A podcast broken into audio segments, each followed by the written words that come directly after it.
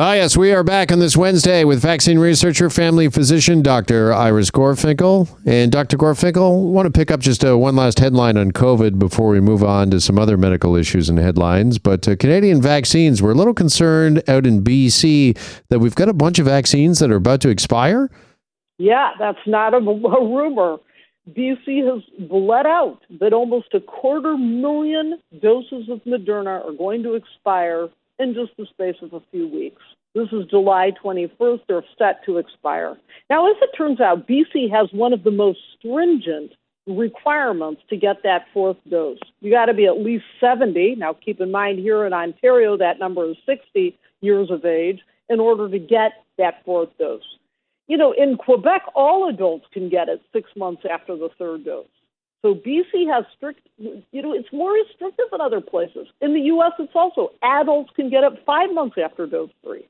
And rather than give it and spread, you know, you think they'd expand the criteria, but are they doing that? No. Apparently, they're not planning on doing that. Dr. Bonnie Henry has said they're going to let it expire rather than let more people have the fourth dose. I'm kind of scratching my head on that one. I don't quite understand it. Yeah, I was about to ask you why would they not just bump up the uh, fourth dose then, or uh, maybe uh, send it overseas somewhere? You know, you and I have talked about uh, vaccine inequity uh, quite a bit. Uh, you know, over the months here. why not send it somewhere else where it could be desperately needed and used? unfortunately, COVAX seems to be awash in vaccines right now, and they have let millions of doses of AstraZeneca expire recognize Canada's practically all of Canada's AstraZeneca. So some um, almost 14 million doses have been donated to COVAX, and all of it practically expired. Very little of it got into arms. You know, and that's that's pretty concerning. So why are they not expanding it in BC? I was thinking about it. I, maybe they're worried that people are, are going to have vaccine fatigue. My own patients are biting at the bit to get their fourth doses. It would certainly make sense to provide them to healthcare workers. Many of us are, are months and months behind from the time that we received our third dose. And we know that, you know, we could potentially be contagious to other people. So why not at least expand it to healthcare workers is a big question in my own mind. I it's, can't answer that. Yeah, it's amazing how this conversation has changed. You remember the beginning of the pandemic, and of course, when the vaccines arrived in uh, Canada, we were all uh, wondering aloud, why can't we get access to the vaccine? Why is it taking so long? And now here we are uh, talking about vaccines expiring. What can I say? It's, it's only hammering in Canada's well earned reputation of being a vaccine hoarder country. And that's quite disturbing if you ask me. Yeah, originally Canada had purchased some 500 million doses. And so it was bandied about, oh, we're going to have 10 doses per person. But now that we see the definition of fully vaxxed having changed, you know, it's at least three doses. That's a minimum number. And if some if somebody's older, immunocompromised, we know that number is actually four doses and that's a changing rapidly figure. So we'll have to see where this is all going. But it is heartbreaking, nevertheless, to see the amount of egregious wastage happening.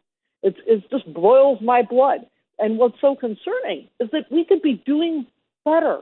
We, you know, if we had a national vaccine registry and we were keeping careful track of where all of these vaccines were going, we don't even know. In fact, the only data we have is we know 1.2 million doses were wasted. This is of Moderna only, and that's what the federal government has told.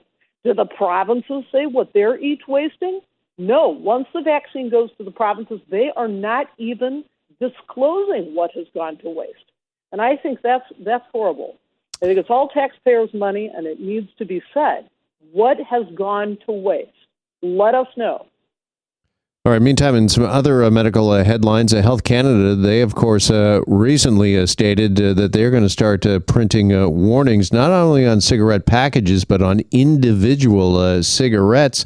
In the meantime, south of the border in the states, the FDA, Dr. Gorfinkel, they're trying to cut down on smoking by slashing the nicotine levels in cigarettes. what do you think of this as a strategy in order to cut down on the rate of smoking? So hang on here. That's a proposal that would take years to go into effect. In fact, they're not even proposing it until May of next year at best, but the proposal is exciting. We're talking about a 95% reduction in nicotine. Now, nicotine happens to be the most addictive part of cigarettes. And we know there's some over 4,000 chemicals in cigarettes and 70 known carcinogens. But the addicting part, that's what they're talking about cutting down. If Canada were to do that, just saying, think about this. a 100 people die every day prematurely from smoking related causes, times 365 days a year. Hey, that's close to 40,000 people a year that could be saved just from having that one change. Now, are the cigarette companies going to go for it? I don't think so. And could it be construed as government overreach? I think good governments govern and you know prevent its population from getting sick.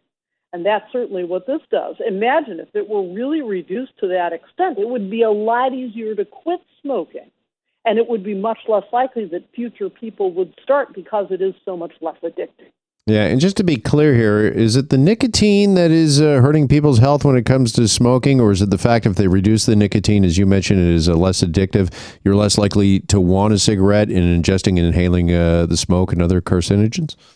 Right. So there are two aspects to cigarette smoke. One is how addicting it is. The addicting component is nicotine. The other part is how carcinogenic it is. Well, as it turns out, there's over there's nearly 70 known carcinogens in a cigarette.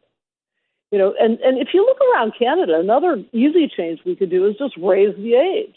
You know, because think about it. Quebec, Alberta, Saskatchewan, you just have to be 18 years old, you can buy cigarettes. Maybe PEI has it right. Prince Edward Island, you want to buy a pack of cigarettes? You got to be 21.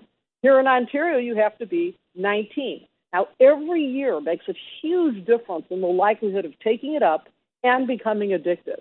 So that would be an easy change that provinces could do. And I'll tell you, we sure could use the money in our healthcare system right now. All right. Uh, meantime, also making some medical headlines uh, this week. Uh, standing for 10 seconds 10 seconds on one leg is a predictor when it comes to overall health and survival in those that are middle aged and older adults, Dr. Gorfinkel? This was an amazing study. So they looked at some 1,700 people. Most of them were men, 70% were men. And they said, okay, can you do this? Can you stand on one foot and take the other foot and tuck it behind your calf? So that was the position. Can you do that for 10 seconds? And if they could, over the next seven years, they were less than half as likely to die. Like, think about that. Yeah, what is the correlation there? Uh, how do they arrive at that uh, conclusion? So this is fascinating. So they followed 1,700 people for seven years, and some 120 of them died. And what we've learned, you know, is as we get older, we get less fit. We become less muscular, less flexible, and our balance especially starts to go down in our 60s. So falls are a big cause of death, actually.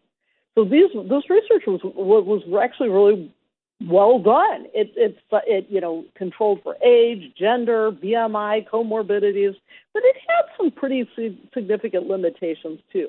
They did not consider the history of falls or how fit these participants were. It didn't consider did they what their diet was or how much they exercised, and critically, what medications they were on.